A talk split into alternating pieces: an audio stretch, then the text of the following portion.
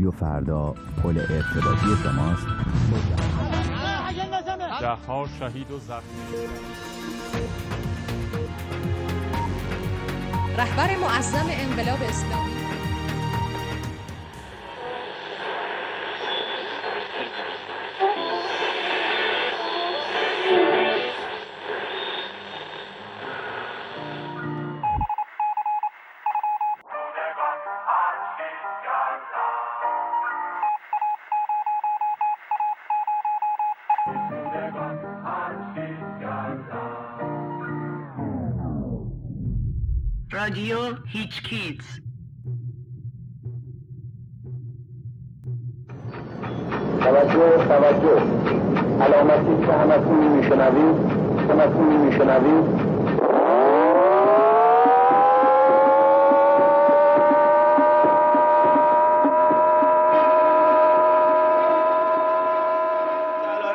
مشخصه. شما از پاسارگاد در آبان 1395 تا امروز در, در آبان, آبان 1398 در سراسر ایران نه فقط در پاسارگاد در بالای 100 شهر سنندج، کرمانشاه، خوزستان، بهبهان، اهواز، ماشر، خرمشهر، بندر عباس، بوشه جایی نیست که شعار رضا شاه روحشاه سر داده نشه. جایی نیست که نام شاهزاده رضا پهلوی سر داده نشه. جایی نیست که شعار بگو برگشت شاه سر داده نشه. مهم نیست. شما می‌تونید مخالف باشید یا موافق باشید با اسم شاه با سیستم پادشاهی یا هر چیزی. اما واقعیت موجود در خیابانهای ایران اینه که این مردم نام رهبرشون دارن صدا می‌کنن. شما مدعی هستید که این اعتراضات رهبر میدانی نداره. رهبران میدانی رو باید به شما معرفی بکنن؟ شما از کجا می‌دونید؟ چه چه شواهدی وجود داره که این اعتراضات رهبر میدانی نداره؟ مگه میشه بدون رهبر میدانی اعتراضات رو سازماندهی کرد؟ چندین شهر ایران رو از کنترل دولت خارج کرد. این چنین چیزی اصلا غیر ممکنه. این اعتراضات هم رهبر ملی داره هم رهبر میدانی داره هم سازماندهی داره هم نه بیش از دو سه سال برای این اتفاقات سازماندهی شده شبکه سازی شده کار شده شعار نویسی شده برچسب نویسی شده. تمام روش های نافرمانی مدنی که استراتژی شاهزاده رضا پهلوی در چهل سال گذشته بوده در این دو سه سال انجام شده پیاده شده تا امروز به اینجا رسید آقای اعتمادی دست کم در این مورد با من موافق هستید که این اعتراضات با افزایش قیمت بنزین شروع شد این دور در حقیقت. شما میفرمایید که سازماندهی شده بوده برنامه ریزی شده بوده. اطلاعی داشتید از اینکه یک باره نصف شب حاکمیت قیمت بنزین رو سه برابر می‌کنه؟ ما تاریخش رو اطلاع نداشتیم. اما وقتی که ما از یک استراتژی بدون خشونت و خشونت پرهیز حرف می‌زنیم وقتی که همزمان میگیم که فشار خارجی باید وارد بشه خود شخص من جز یک از سی نفری بودم که وقتی تمام رسانه ها شما خبر همکارانتون خیلی از مردم حتی جشن می‌گرفتید برای برجام یا بعدتر وقتی که آقای ترامپ سر کار ما نامه نوشتیم که این تحریم ها رو اعمال بکنید با جمهوری اسلامی مماشات نکنید. چرا که می‌دونستیم این فشار بین المللی فشار خارجی باعث میشه که جمهوری اسلامی دست به اقدامات و تصمیماتی بزنه که در نهایت به اینجا کشیده بشه. جمهوری اسلامی مجبور شد ناچار شد قیمت بنزین رو افزایش بده. ما ممکنه تاریخش رو ندونیم ولی می‌دونستیم که بالاخره یک اتفاق یک اشتباه شبیه این رو به خاطر اون وضعیت وخیم اقتصادی و بحران اقتصادی و مالی و بانکی که بهش دچاره اینها بهش مرتکب میشن. توی برنامه قبلی گفته بودیم که بماند که انتصاب این اعتراضات به نتیجه تحریم ها از طرف دو گروه واجد معانی سیاسی و انحراف در اصل این اعتراضاته جمهوری اسلامی با این کار می‌خواد دستای خودش رو پاک کنه و همه گناهان رو به گردن تحریم ها بندازه.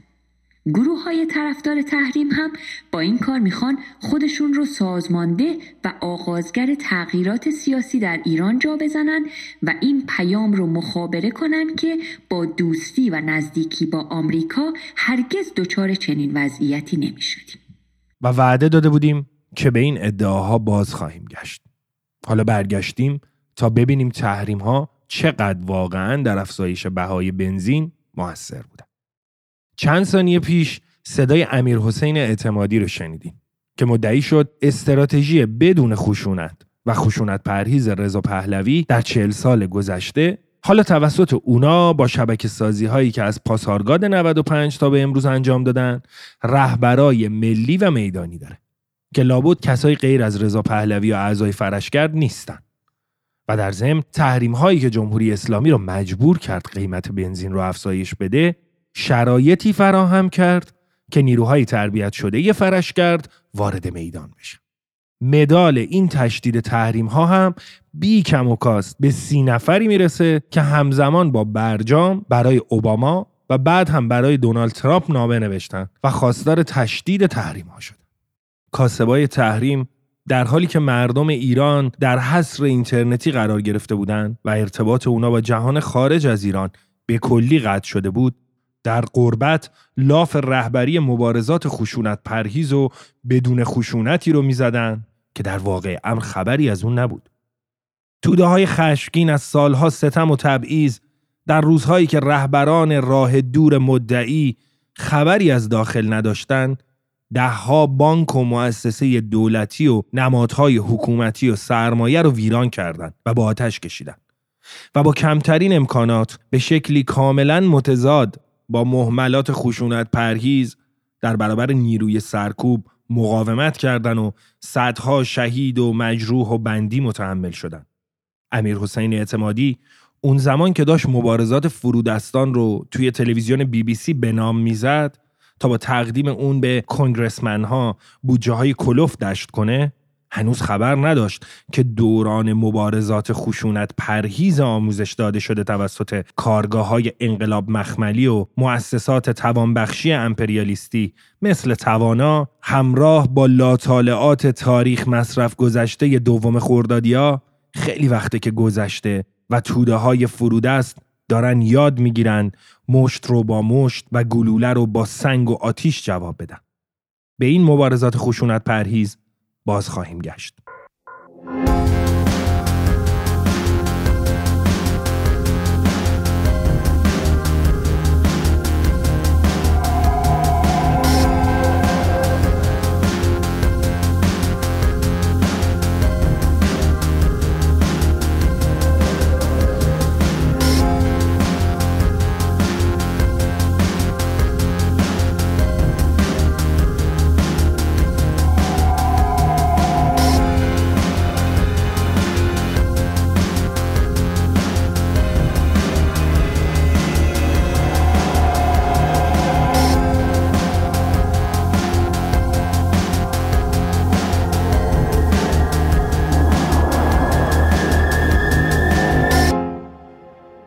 تا زیاد از امیر حسین اعتمادی دور نشدیم بعد نیست اینم بگیم که طرف درست توی شرایطی مدعی بود شبکه های تربیت شده اونا شهرها رو از کنترل جمهوری اسلامی خارج کردند که توان کنترل مؤسسان شبکه خودش رو هم از دست داده بود. درست چند وقت پیش از این ادعای گنده استعفای مؤسسان فرشگرد شروع شده بود. اونا ابتدا در دسته های دوتایی و ستایی استعفا دادن تا کار بالا گرفت. تمام مشکل ما مشخصا و منحصرا نحوه مدیریت آقای امیر حسین اعتمادی بود توی این گروه. می‌تونست خیلی خیلی بهتر باشه می‌تونست خیلی خیلی بهتر حرکت بکنیم. ولی به جای اینکه ما در واقع برگردیم با خارج از فرشگرد نمی‌دونم مبارزه بکنیم کاری بکنیم که نمی‌دونم اتفاقی بیفته حرکتی بکنیم بیشتر تمام انرژی داخل خود فرشکرد صرف می‌شد و عملا به جایی نمی رسیدیم یعنی برخوردها طوری بود که یا مسئله ای که این اواخر واقعا هشدار دهنده و خطرناک بود برای هر کسی برای هر گروهی می‌تونه این کشنده باشه حرکت های خودسرانه ای بود که محکوم به شکست بود. یعنی شما هیچ رقمه نمی‌تونید تصور بکنید. شما بیاید مثلا ساعت ده شب امشب یه فراخوان بدین که من فردا می‌خوام فلان کارو بکنم بیاین جلوی مجلس مثلا فلان کارو بکنیم که مثلا به فاصله 8 ساعت 10 ساعت دیگه. مثلا یه همچین کمپین هایی حتی شما مثلا دو هفته سه هفته یک ماه هم روش کار بکنی باز هم جای کار داره. ولی شما وقتی ساعت ده شب پا میشی میگی که فردا بیاین جلوی مجلس نمی‌دونم برای خزر اعتراض بکنیم. کاملا مشخصه که شکست خواهد خورد. یعنی من اینو نمی‌دونم اسمشو چی بذارم. شما میای یه توییت می‌زنی شاهزاده هم داخلش تگ می‌کنی نمی‌دونم یه رنگ و جلای نمی‌دونم یه میدی که این قضیه از طرف شاهزاده داره لید میشه یا برفرض ما داریم پشت سر شاهزاده یه همچین کاری انجام میدیم و فردا هم اتفاقی نمیفته طبیعتا بسیار حالا از آزاردهنده که بگذارین کلمه آزاردهنده خیلی کافی نیست. بسیار آسیب زننده است به هر تشکیلاتی. و عدم پاسخگویی به این قضايا الان شما تو این داستان ها نگاه بکنین. آقای امیر اعتمادی از روز اول که این اتفاقا شروع شده تا امروز حتی یک کلمه در مورد این قضیه حرف نزده. من نمی‌دونم واقعا ایشون خودشونو چی فرض می‌کنن فکر می‌کنن از الان شدن نخست وزیر یا نمی‌دونم رئیس جمهور یا هر چیزی که مثلا توی ذهن خودشون دارن. ولی صدای سعید حسین پور رو شنیدیم از مؤسسان فرشگر که چند روز بعد در توییتر خودش نوشت ما به امیر حسین اعتمادی حد اکثر اعتمادی که کردیم سپردن ادمینی شبکه های اجتماعی فرشگرد به همراه چند نفر دیگه بود. بعد از اختلاف تمام شبکه های اجتماعی رو بالا کشید. در فردای ایران آزاد من کلید گاراژم رو هم بهش نمیسپارم. شما خواستید بهش اعتماد کنید مختارید. چند روز بعدم دوازده نفر از اعضای فرشگرد نامه سرگشاده ای نوشتن و توش به امیر حسین اعتمادی و شرکای دیگش حمله کردن. الانم هر دو گروه به اسم عضو فرشگرد توی رسانه ها حاضر میشن و مصاحبه می‌کنن. توی این آشفت بازار که فرشگردی ها سر کلید گاراژ با هم دعواشون شده بود قیام آبان از راه رسید و رهبران متوهم اعلام کردند که رهبری رو در دست دارن و زرشک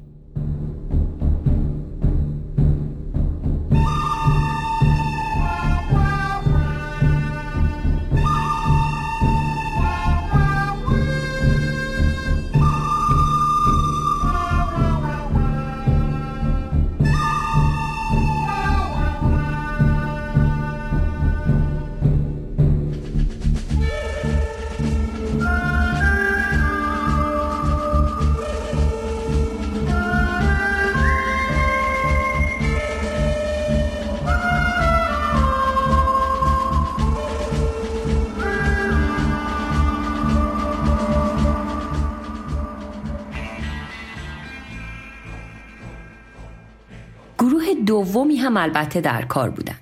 نه تنها مقامات و مسئولین جمهوری اسلامی بلکه خیلی دانشجویان و پناهنده های خارج از کشور که به زبان انگلیسی می نویسند اغلب در غرب زندگی می کنند و تنها برای دیدار با خانواده و خرید زعفران و پسته خندان ایرانی و خوردن کله پاچه هر از چندی سری هم به وطن می‌زنند. اونها نه تنها در توییتر و بقیه شبکه های مجازی اعلام تحریم ها از سوی ترامپ و آمریکا را مسبب اصلی این وضع دونستن بلکه در ایمیل لیست های داخلی دانشجویان غربی که برای تبادل نظر بین دانشجوهای مترقی شکل گرفته مطالب طولانی و مفصلی در این مورد منتشر کردند. احتمالا به این دلیل که دفاع علنی از جمهوری اسلامی در جایی که مصدومان و مجروحان و خانواده های بندیان و کشته شدگان بیانات مشعشع اونها رو می‌دیدن هم وقاحت زیادی می‌خواست و هم رسوایی کسایی مثل نسیم نوروزی استاد دانشگاه کنکوردیا که معترضین رو غیر عادی دونسته بود درس خوبی بهشون داد. با این وجود گاهی اوقات هم صاحبهای این دیدگاه اونهایی که رسواتر از اون بودن که از رسوایی بترسن توی رسانه های جریان اصلی حاضر شدن و همین حرفها رو گفتن. برای نمونه گوش بدین به صحبتهای داریوش سجادی.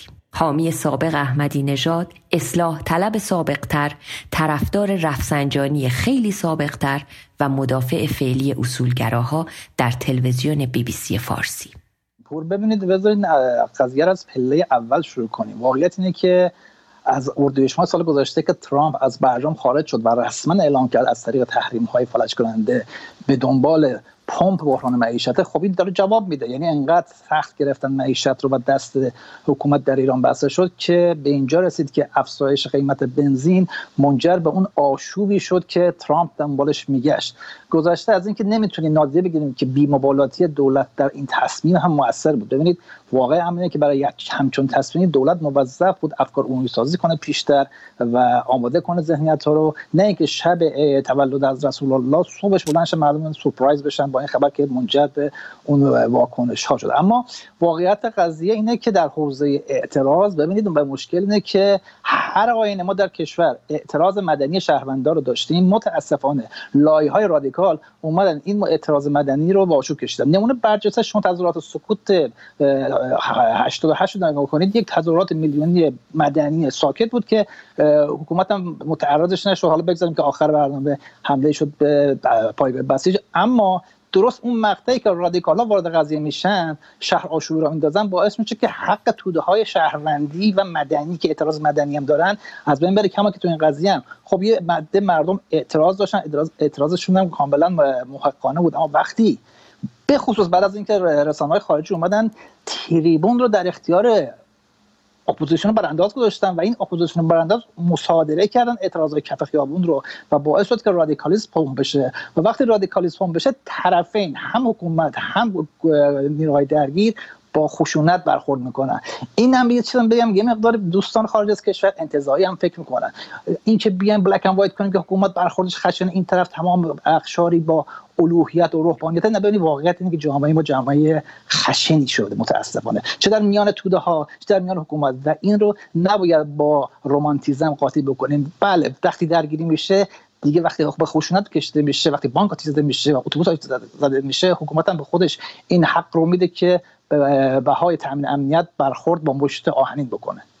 چنان که شنیدین از نظر داریوش سجادی البته حکومت اشتباهاتی کرده. بدون آماده کردن افکار عمومی اون هم در شب میلاد حضرت رسول بنزین رو گرون کرده و بعدم یک مقدار خیلی جزئی خشونت به خرج داده. اما مقصر اصلی نیست. مقصر اصلی اول ترامپ که بحران معیشت رو پمپ کرده و بعدم اپوزیسیون خارج از کشور که رادیکالیسم رو پمپ کرده. black and white کرده و اسیر رومانتیزم شده. در چنین وضعیتی معلومه که حکومت چاره غیر از کشتار نداره و تفلک حکومت که انقدر حقوقش در این گفتارهای بلک اند وایت نقص میشه. خون صدها شهید خیزش آبان ماه هنوز روی زمین گرمه که حرومیای مدافع کشتار از گوش و کنار پیداشون میشه و با طرح سوال و ایهام دست جلاد رو میشورن. چون چیزی که پایانی نداره حد وقاحته. وقاحت پایانی نداره.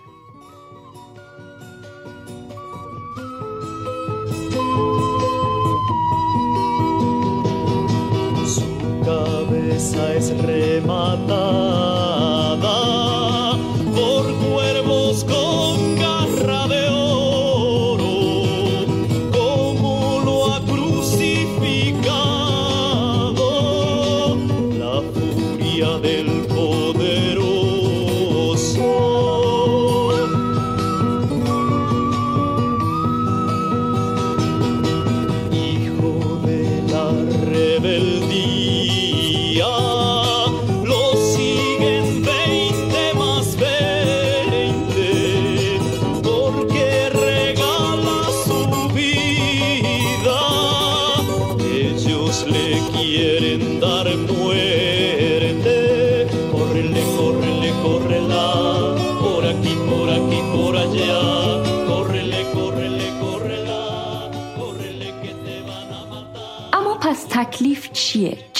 ما همیشه قر می‌زنیم؟ چرا هم علیه تحریم موضع داشتیم و داریم هم علیه برجام؟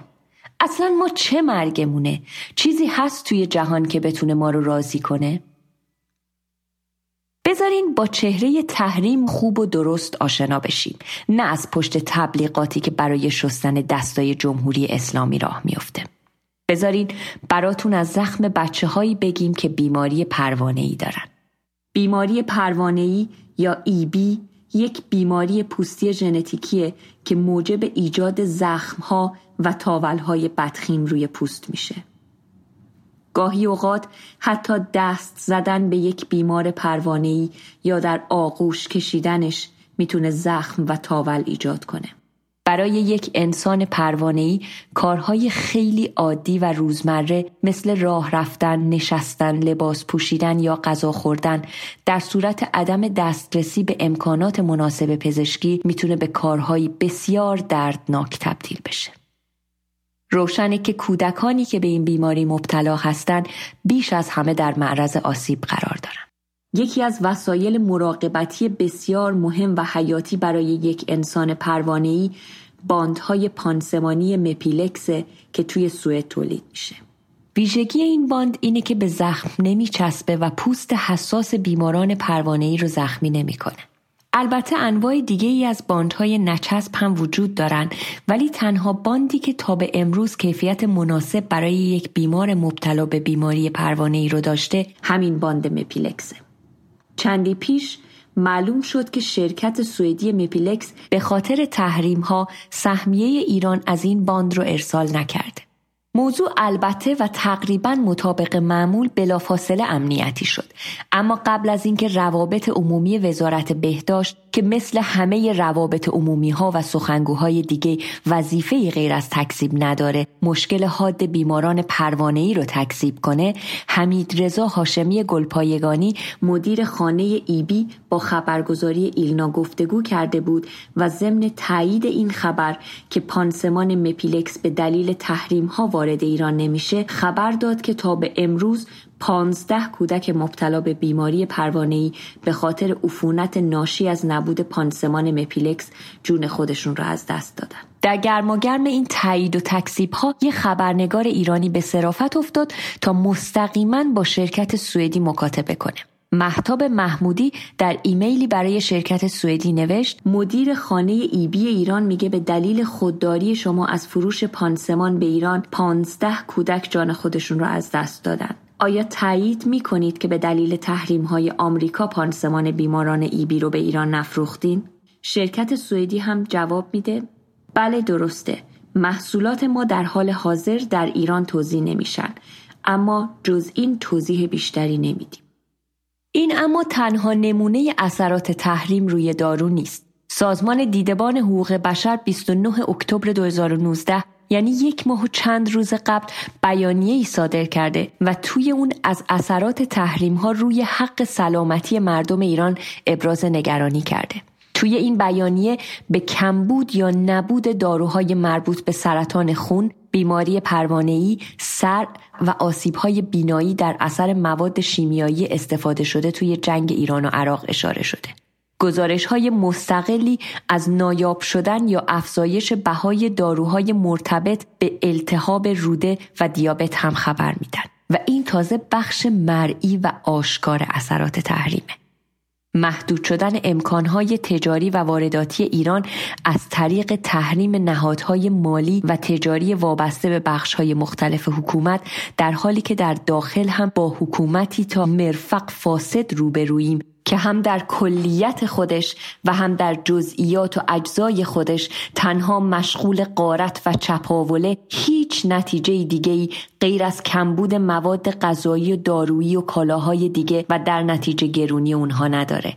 چیزهایی که برای حیات عموم مردم واجب و ضروریه. پس با این اوصاف برجام باید بهترین اتفاق ممکن می بود اما در کمال تعجب اینطور نیست و توضیح میدیم که چرا. I'm going to a town that has already been burned down. I'm going to a place that has already been disgraced. I'm gonna see some folks who have already been let down. I'm so tired of America.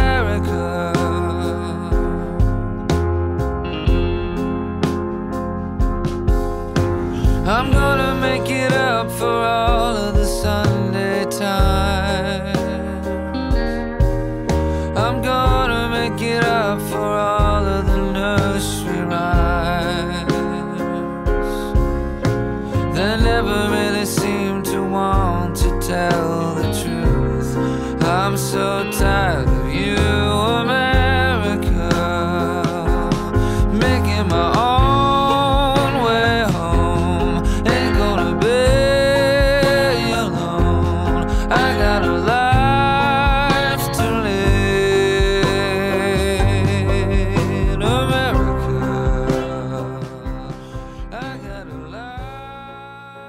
البته در دورانی که تحریم ها لغو بشن مشکلاتی نظیر اونچه که در مورد اونها حرف زدیم برطرف میشه.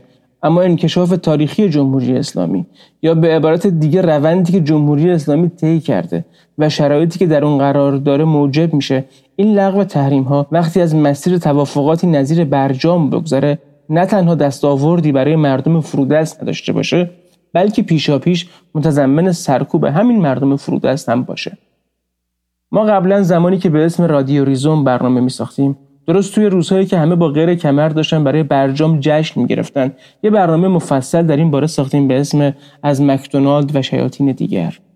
اما اگه حوصله ندارین که توی آرشیف بگردین و اون برنامه رو پیدا کنین مختصر ماجرا این بود که همزمان با توافقات برجام و حتی چند ماه قبل از نهایی شدن این توافقات بستن انواع قراردادهای تجاری با سرمایه گذارهای خارجی شروع شد و دولت ایران تسهیلات مختلفی مثل معافیت مالیاتی و اهدای زمینهای رایگان رو در نظر گرفت تا شرکت های مختلف رو تشویق کنه که توی ایران سرمایه گذاری کنن. این البته برخی رو چنان دچار شعف کرد که نوشتند رونق بازار کسب و کار موجب میشه خوردریزهایی هم از اطراف دست تجار و سرمایه گذارها بیرون بریزه که فرودستان از اون منتفع بشن. اما همه با هم بخش دیگه ای از این بسته تشویقی اهدایی به سرمایه گذارهای خارجی رو به دست فراموشی سپردند که چیزی نبود غیر از مقررات زدایی از بازار کار. برای نمونه پافشاری روی تصویب طرح اصلاح قانون تأمین اجتماعی که در آخرین ماههای دولت احمدی نژاد توسط سعید مرتضوی همون قاضی بدنام قوه قضاییه و متهم ردیف اول کهریزک در مقام رئیس سازمان تأمین اجتماعی تدوین شده بود و یکی از معدود لوایح و طرحهای دولت احمدی نژاد بود که دولت روحانی اون رو از مجلس پس نگرفت. یا اصلاحی قانون کار که موجب اعتراض وسیع جامعه کارگری شد و به همین دلیل دولت اصلاحی رو از مجلس پس گرفت ولی مهمترین بندهای اون رو به شکل بخشنامه به اجرا گذاشت.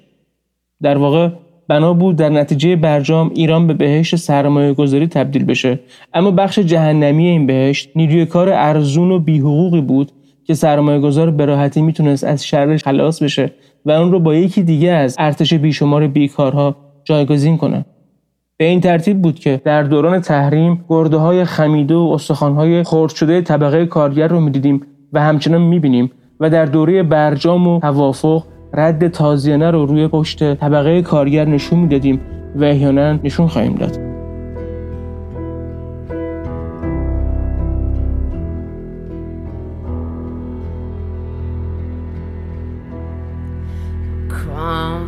Brother who couldn't see the light. We burned down our cornfields and stole our livestock. We joined up in a rich man's war when we knew it was a poor man's fight. I'm crying for the brother who couldn't see the light. I'm crying for the mother who lost her only son.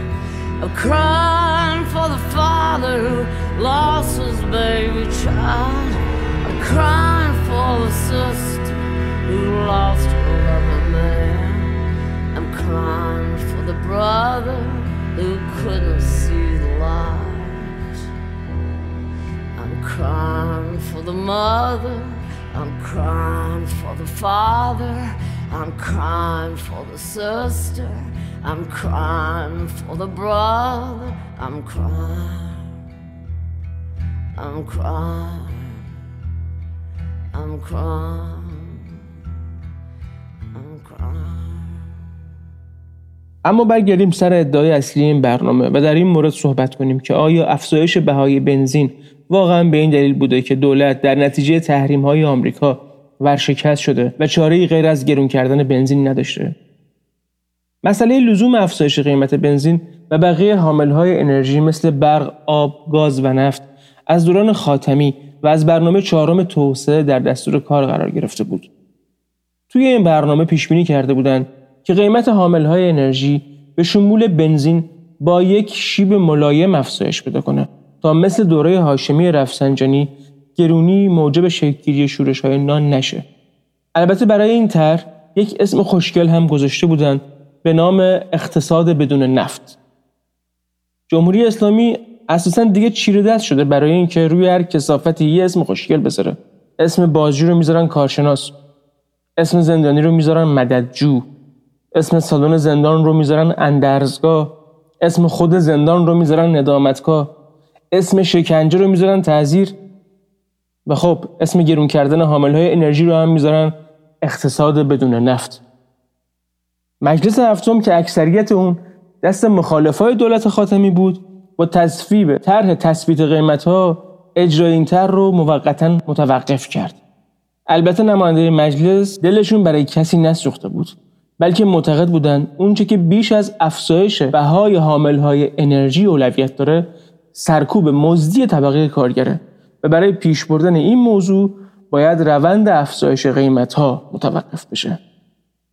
دولت احمدی نژاد اما که اون ابتدا با اکثریت مجلس هفتم همسو بود طرح حذف حمایت دولت از کالاهای اساسی رو با نام خوشگل هدفمندی یارانه ها در دستور کار گذاشت و سرانجام اون رو توی سال 89 اجرا کرد. توی همون فاز اول این طرح قیمت حامل های انرژی گرون و به شورش های پراکنده هم توی تهران منجر شد. دولت ادعا می کرد که درآمدهای حاصل از گرون شدن حامل های انرژی رو به شکل یارانه نقدی به مردم برمیگردونه. تقریبا مشابه ادعایی که همین حالا دولت روحانی می‌کنه. فرقش البته اینه که اون زمان مردم هنوز نمی‌دونستند افزایش قیمت همه چیز به اسم باز هم خوشگل آزادسازی قیمت ها و پرداخت یارانه نقدی توی یک زمان کوتاه موجب افزایش تورم و گرونتر شدن همه چیز میشه ولی حالا این رو خوب و با پوست و گوشتشون می‌دونن. همون زمان البته برخی اقتصاددانهای مترقی گفتند که مشابه این طرح به توصیه و اصرار نهادهایی مثل صندوق بینالمللی پول، سازمان تجارت جهانی و بانک جهانی در بسیاری از کشورها اجرا شده و بخشی از یک طرح جهانی اجرای سیاستهای نئولیبرالی و ادغام ویرانگر اقتصاد کشورها توی بازار جهانیه و در چندین کشور از جمله آرژانتین موجب قحطی و فلاکت عمومی شده. کسی البته گوشش بدهکار نبود و همه همصدا با اصلاح طلبای غیور دم انتخابات دم گرفته بودند که خر برفت و خر برفت. حسن روحانی که وعده داده بود وضعیت اقتصادی رو هم سر سامون بده ناچار بود اول تورم رو کمی کنترل کنه. بنابراین علی طیبنیا رو به عنوان وزیر اقتصاد و دارایی منصوب کرد. حضور علی طیبنیا توی کابینه 11 هم همون زمان هم تعجب برانگیز بود. یه اقتصاددان نهادگرا بین دهها وزیر و مشاور و معاون که از بین نئولیبرال ها انتخاب شده بودند از عباس آخوندی تا بیژن زنگنه. از محمد باقر نوبخت تا مسعود نیلی. از محمد نهاوندیان تا حسن قاضیزاده هاشمی. از اکبر ترکان تا اسحاق جهانگیری همه و همه کسایی بودند که طرفدار خصوصی سازی همه چیز حذف تمامی یارانه ها آزادسازی کامل قیمت ها و سپردن همه چیز به دست توانای بازار بودند.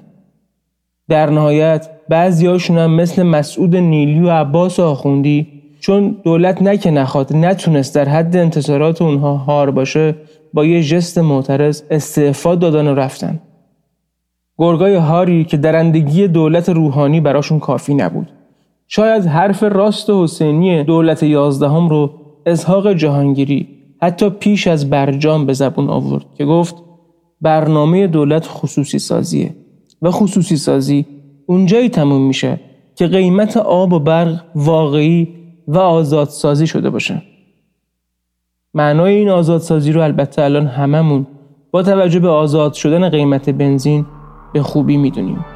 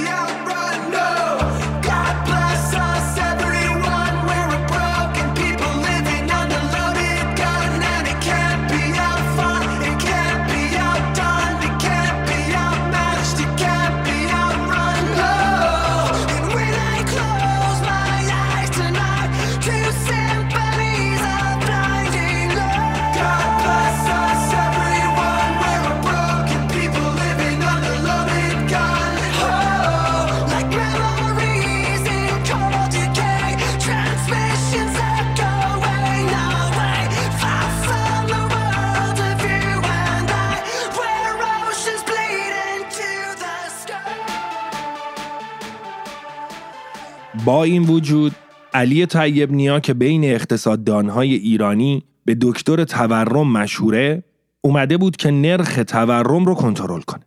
این رو هم البته باید بگیم. اصلا فکر نکنید نهادگرا بودن طیب نیا به معنای مخالفت بنیادین اون با سیاست های نئولیبرالی دولت 11 هم بود.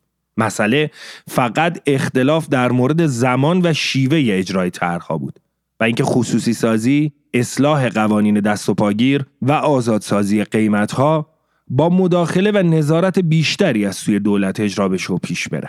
به هر حال دکتر تورم یک مدتی بخشی از تورم رو کنترل کرد و بقیهش رو هم به مدد آمارسازی و جعل اسناد انجام دادن تا مثلا نرخ تورم یک رقمی بشه.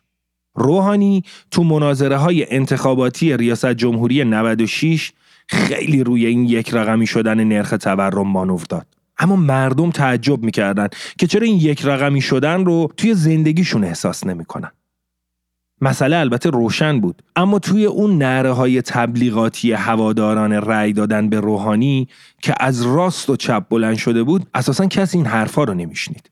بنگاه های آمارسازی دولت یازدهم برای تک رقمی کردن نرخ تورم اون رو بر مبنای 350 کالایی محاسبه می‌کردن که برخی از اونا یا اساسا استفاده نمی‌شد یا ممکن بود هر ده سال یه بار ازشون استفاده شه.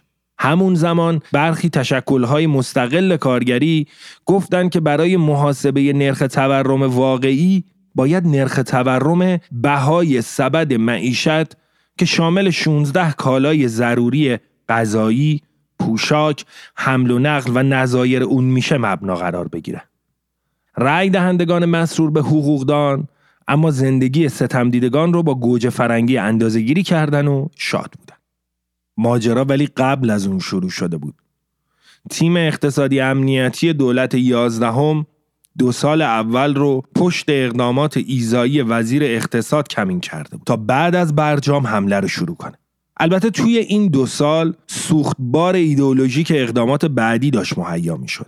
از اعلام مکرر لزوم چپزدایی از دولت که حسام الدین آشنا و اسحاق جهانگیری پرچمدارش بودند تا حمله های دائمی خود روحانی به مسکن مهر و یارانهای نقدی.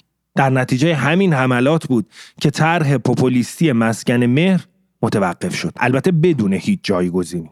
در واقع اگه دولت محمود احمدی نژاد فقرا رو توی گتوهای تشکیل شده از خونه های ارزون و ناامن تجمیع می کرد دولت حسن روحانی اونها رو به امان خدا رها کرد تا لای چرخدنده های افزایش قیمت مسکن له بشن و خیلیا به همون گتوهای احمدی نژاد پناه ببرن.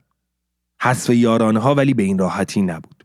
در حالی که دولت عزمش رو جزم کرده بود که یارانه 6 میلیون نفر رو توی سال 94 قطع کنه در نهایت به گفته علی ربیعی وزیر وقت تعاون، کار و امور اجتماعی فقط تونست یارانه 3 میلیون و 200 هزار نفر رو قطع کنه. این قطع یارانه ها البته موجب کلی اعتراض شد و در نتیجه از همین تعداد هم یارانه یک میلیون و 800 هزار نفر رو دوباره وصل کردن. استراتژی دولت روحانی در این مورد هم مثل خیلی موارد دیگه ایجاد یک اقتشاش اطلاعاتی خبری بود تا در نهایت معلوم نشه دولت داره دقیقا چه غلطی می‌کنه. هر مسئولی وقتی به میکروفون می‌رسید یه تعدادی می‌گفت. یکی گفت یارانه 16 میلیون نفر رو قطع کردن.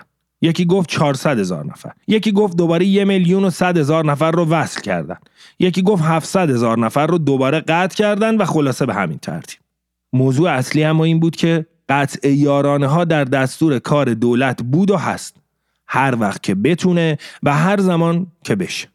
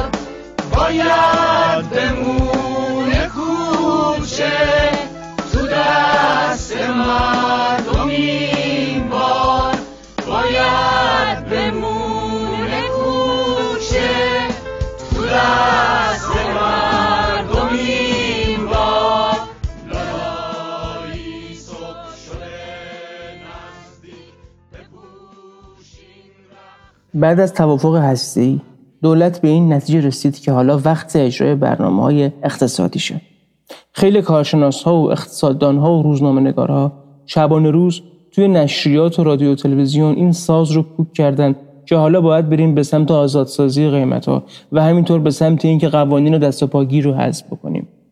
این قوانین دست و پاگیر البته اسم رمز تتمه قوانینی بود که توی اونها همچنان بخشی از حقوق کارگرهای شاغل و بازنشسته تا حدی رعایت می‌شد. این روند به سرعت اون آمار جعلی رو هم پشت سر گذاشت و نرخ تورم جعلی هم دو رقمی شد. خیلی کارشناس ها و اقتصاددان ها و روزنامه نگارها دوباره راه افتادن که اصلا کی گفته نرخ تورم دو رقمی بده و برای نمونه سعید لیلاز این اقتصاددان دستآموز دولت روحانی به سرعت چندین مصاحبه کرد تا ثابت کنه. نرخ تورم دو رقمی نه تنها برای یک اقتصاد رو به رشد طبیعیه بلکه اصلا لازمه. مسئله افزایش قیمت بنزین. برای اولین بار توی دولت روحانی توی بودجه سال 96 مطرح شد و دولت اعلام کرد که می‌خواد نرخ بنزین رو دو رقمی کنه و برگرده به سهمیه بندی سوخت. مونتا این رو هم باید در نظر گرفت. که دار دسته روحانی هم قبلا به شدت به سهمیه بندی سوخت در دولت احمدی نژاد حمله کرده بودند و هم به گفته بیژن زنگنه. امکانات لازم برای سهمیه بندی دوباره سوخت رو نداشتند. بنابراین تر توی مجلس معطل موند. ولی مجلس دولت رو مکلف کرد که هم دهک های پردرآمد یارانه ای رو شناسایی و هم قیمت سوخت رو واقعی کنه. در نهایت دولت توی بودجه سال 97 پیشنهاد افزایش قطعی قیمت بنزین رو داد که خورد به خیزش دیما.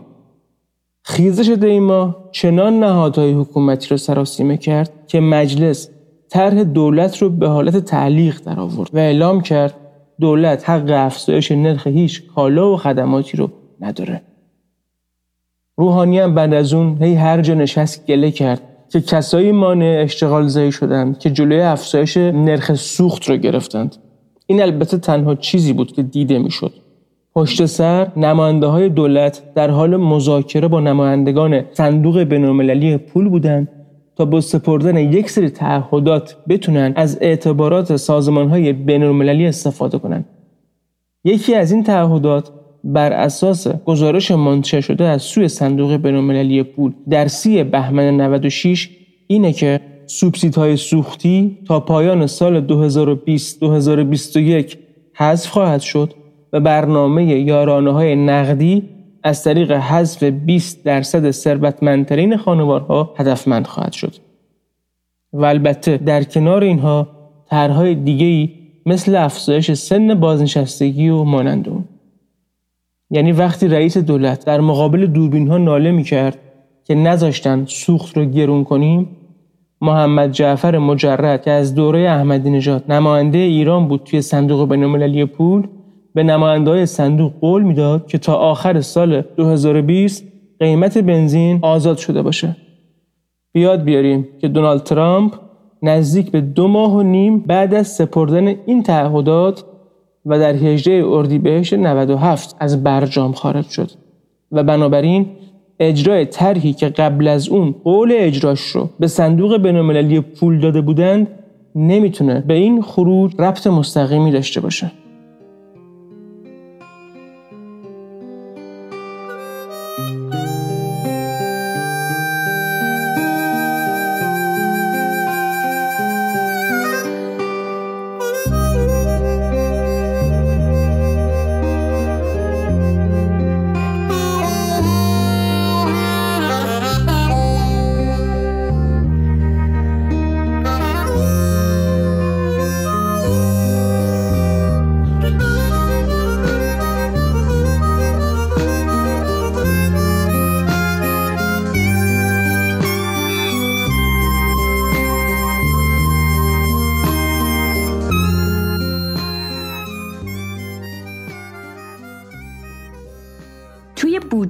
سال 98 و در دوران برگشتن تحریم ها بود که دوباره بحث افزایش قیمت سوخت مطرح شد.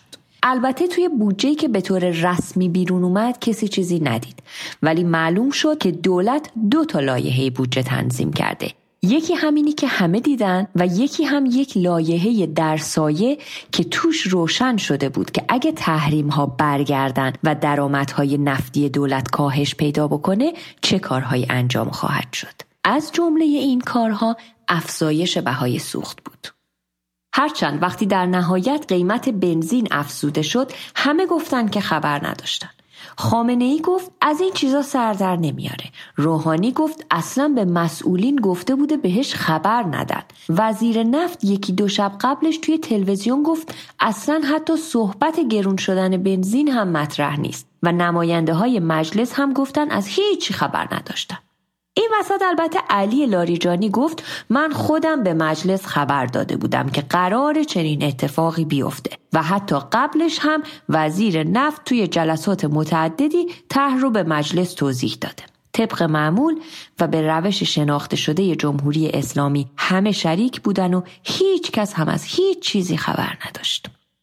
در فاصله برگشت تحریم ها تا آزاد شدن قیمت بنزین کارشناسا و مؤسسات پژوهشی خیلی مستقل و دولتی هم بیکار نبودند دهها اندیشکده مطالعات راهبردی و مرکز آینده پژوهی و اندیشکده سیاستگذاری شروع به کار کردند تا صدها مطلب تولید کنند در مورد یارانه های پنهان و اینکه ایران چه زیانی رو از محل این یارانه های غیر هدفمند متحمل میشه. مرکز بررسی های استراتژیک ریاست جمهوری با مدیریت حسام الدین آشنا با تمام توان روی این پروژه های پژوهشی سرمایه گذاری کرد و حتی سایت رسمی علی خامنه ای رهبر جمهوری اسلامی هم وارد ماجرا شد و یک سری مقاله در مورد نعمت تحریم و اینکه تحریم چه فرصتی رو در اختیار ما قرار میده تا اقتصادمون رو غیر نفتی کنیم منتشر کرد. غیر نفتی کردن اقتصاد هم البته اسم رمز همون آزادسازی قیمت سوخت بود. در واقع به بیان سریحتر اینطوری بود که افزایش قیمت سوخت از جمله بنزین در دستور کار دولت روحانی و مجموعه حکومت ایران قرار داشت. این برنامه با برجام و بی برجام با تحریم و بی تحریم بنا بود که اجرا بشه. در دوره برجام همه می‌گفتند که الان درآمدهای نفتیمون افزایش پیدا می‌کنه و سرمایه گذاری های خارجی میان پس قیمت ها رو آزاد کنیم. و در دوره تحریم هم گفتن حالا که با کسری بودجه روبرو شدیم عملا فرصت خوبیه تا از بحران مالی دولت به عنوان یک شرایط غیرعادی استفاده و پشت سر هم قیمت ها رو آزاد کنیم. و جامعه هم به دلیل بحران فراگیر در نهایت این قیمت های آزاد شده رو میپذیره. قبلا گفتیم که آزاد کردن قیمت برق و آب هم در دستور کار دولت و مجموعه حاکمیته و تا زمان مناسبی که بتونه اجرا بشه در دستور کار خواهد موند. تمام مسئله اینه که نه به واسطه بزرگ کردن نقش تحریم ها توی افزایش بهای بنزین دست جمهوری اسلامی رو از خونهایی که روش ماسیده بشوریم و نه نقش آمریکا و صندوق بین المللی پول رو در گسترش فقر و فلاکت در همه جای جهان از جمله در ایران نادیده بگیریم.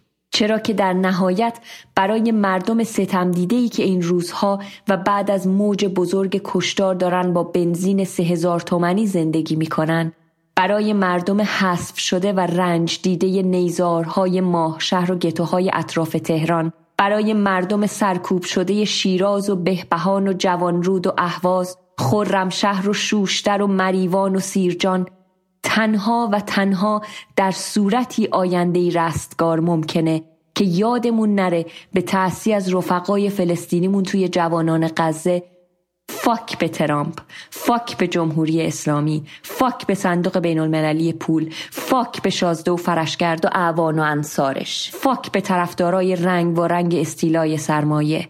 چون فردا فقط یک صاحب داره. یا ما یا اونا. منم که صاحب نظر نیستم تو این قضايا گفتم من صاحب نظر نیستم. لکن اگر سران سقوه تصمیم بگیرن من حمایت می‌کنم. من این رو گفتم حمایتم می‌کنم. سران قوان نشستن با پشتوانه کارشناسی یه تصمیمی برای کشور گرفتن. باید عمل بشه به اون تصمیم. مسئولین حفظ امنیت کشور هم به وظایفشون عمل کنن. مسئولین حفظ امنیت کشور هم به وظایفشون عمل کنن.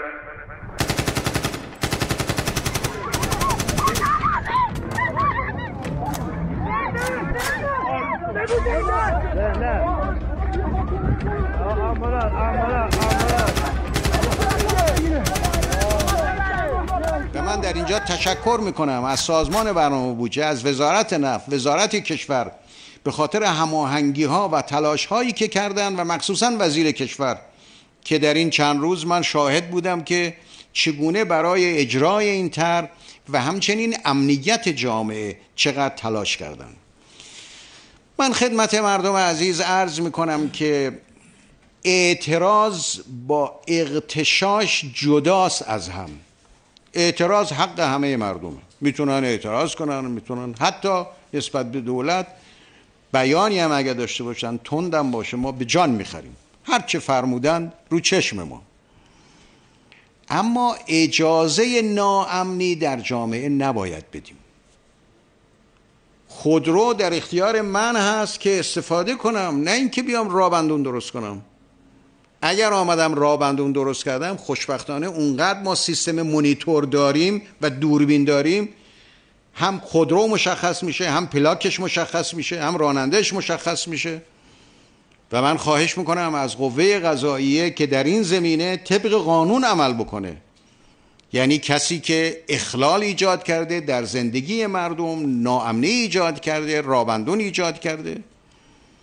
و اینکه یک فردی بخواد از این اعتراض به حق مردم سوء استفاده کنه و بیاد وسط با سلاح سرد با غمه یا با سلاح گرم حتی به بانک حمله کنه به مرکز پلیس حمله کنه به صدا و سیما حمله کنه. این غیر قابل تحمل در کشور خواهد بود. به هیچ عنوان دولت اجازه اختشاش و ناامنی به هیچ کس نخواهد داد.